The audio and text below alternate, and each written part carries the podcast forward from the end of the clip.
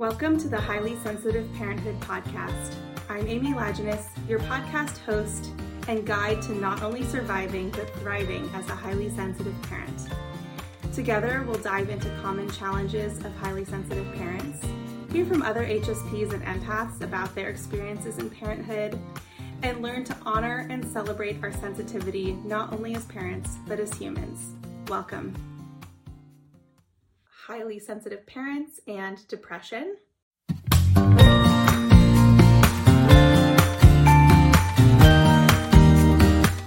Welcome, I'm Amy Lajiness, the founder and creator of HighlySensitiveParenthood.com, an online resource center for highly sensitive and empath parents. Today I'm sharing on the topic of highly sensitive parents and depression. Now, full disclosure, I am licensed as a psychotherapist in the state of California. And although that is uh, informing my expertise in this area, this is not a substitute for mental health treatment, and this should not be considered medical, medical or mental health advice. So, what does it mean to have depression or have a low mood and be a highly sensitive parent and person. So, like anyone else, HSP parents can experience these periods of lower mood because parenting is really intense. It's exhausting. A lot of us are sleep deprived and it's relentless. It we we very rarely get breaks from parenting, although I believe we should get more. Parenting is also beautiful and joyful and meaningful and what depression can do is start to take those beautiful aspects of being a parent away from us. It's not fair to us or our families or our kids, but mostly it's not fair to us. Um, so, what causes depression? There's many causes for depression, and I cannot name them all here. Some of them are simply physiological, hormone fluctuations, neurotransmitters that are not doing what they're supposed to be doing in your brain uh, medical issues. Poor sleep is a huge one for parents, especially new parents, but just parents in general.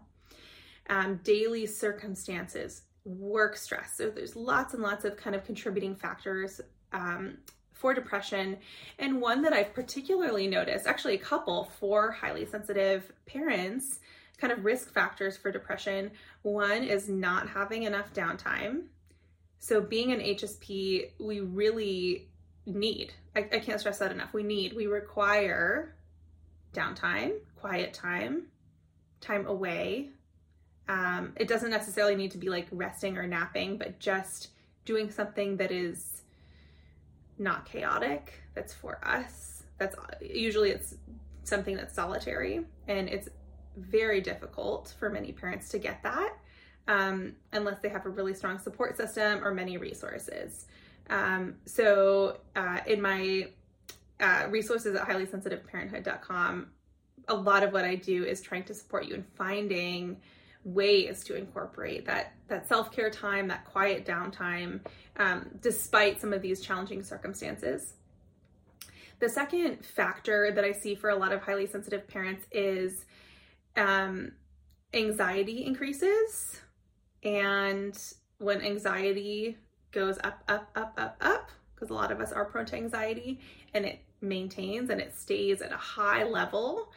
Um, I've noticed a lot of people can suddenly kind of flip or bump into a depressive state. Their nervous system just can't handle the level of anxiety anymore, and their body starts to kind of shut down a little bit. Their their mind starts to say, "Whoa, I can't, I can't even, I can't do any of this. It's too much." Um, so, what does depression feel like um, for highly sensitive parents? And this is um, just a list of symptoms in general um, low or no enjoyment in daily life. Um, that can include things like not being interested in activities that used to interest you, um, that you used to love. So, that could look like for parents like not enjoying playing with your children, um, feeling exhausted, being around them constantly. Look, all HSP parents feel exhausted some of the time being around their children. If it's a constant thing, it's a little more significant. Um, feeling down, depressed, or hopeless. Changes or challenges in your sleep or appetite. Fatigue or low energy. Poor self esteem or feelings of worthlessness and guilt. And I hear this a lot also from HSP parents the guilt piece I'm not doing enough. Um, and, and, unfortunately, that can feed, that can kind of feed back into depression. I'm the world's worst parent. I can't believe I'm such a bad mom for not wanting to play with my kids. I can't get off the couch. What's wrong with me? I hate this. Um, I'm terrible. So like that, that guilt, the the negative self talk, the negative self image feeds back into the, the depression. So it's critical to get support for that. And I will talk about that in a moment. And lastly, of course, suicidal thoughts or thoughts of self harm are also an indication of um, depression. Now, you don't need to have all of these going on for it to be considered depression. Um, even just a few of them, even just a couple of them, are worth um, talking to somebody about. So please take it seriously. Um, one of the most challenging aspects of depression is that it can trick people into thinking they're not going to get better. So if you're watching this and you're like, this is me, like I think I I think I'm depressed. I'm I'm having I'm really struggling with my mood. Um, you may I hope you don't, but you may also feel it's hopeless. I can't like nothing's going to change. Um, therapy can't help me. Getting more support, it's not going to make a difference, right? So it's this narrative of I can't get better, and it's not true. I promise you it's not true. I hear it from many um, clients um, on the mental health side of things in my business, and it's it's a lie that depression tells you that you can't get better or that you won't get better. You can and you will with the sport, um, and you will find joy again. So all that said, it's really critical to seek professional help when managing your depression. This can look like um, talking to your doctor if you trust them um, to talk with them about this. Uh, they may be able to refer you to mental health programs um, within your medical group or provide you with a medication evaluation. Um, you may they may refer you to a psychiatrist for a more intensive evaluation if you're looking to take medication. But uh, medication is often a helpful part for managing, especially sort of moderate to severe depression. Um, so that's something you can talk to your primary care doctor about, or if you have a psychiatrist that you go and see, definitely talk to them about that. Secondly, even if you're needing, not wanting to do the medication piece or you're not quite ready for that yet, um, please seek out a therapist. Um, a few resources that I want to give you here. One is um, the HSP Knowledgeable Therapist on Dr. Elaine Aron's website. That is at hsperson.com. Um, so you can go on that and sort by your region, your state, and find therapists that may be a good fit for you. You can always go through your insurance company as well. It can be a little more difficult to find somebody um, who specializes in HSP because it's it's a we're a little bit few and far between. Um, so that, but better to just have a therapist if, if um, paying out of pocket or finding an HSP knowledgeable therapist who accepts your insurance is too difficult. That's please just find find somebody to support you. Um, but if you are able to to seek out um, an HSP knowledgeable therapist on the HS Person website, um, it can be a really great resource.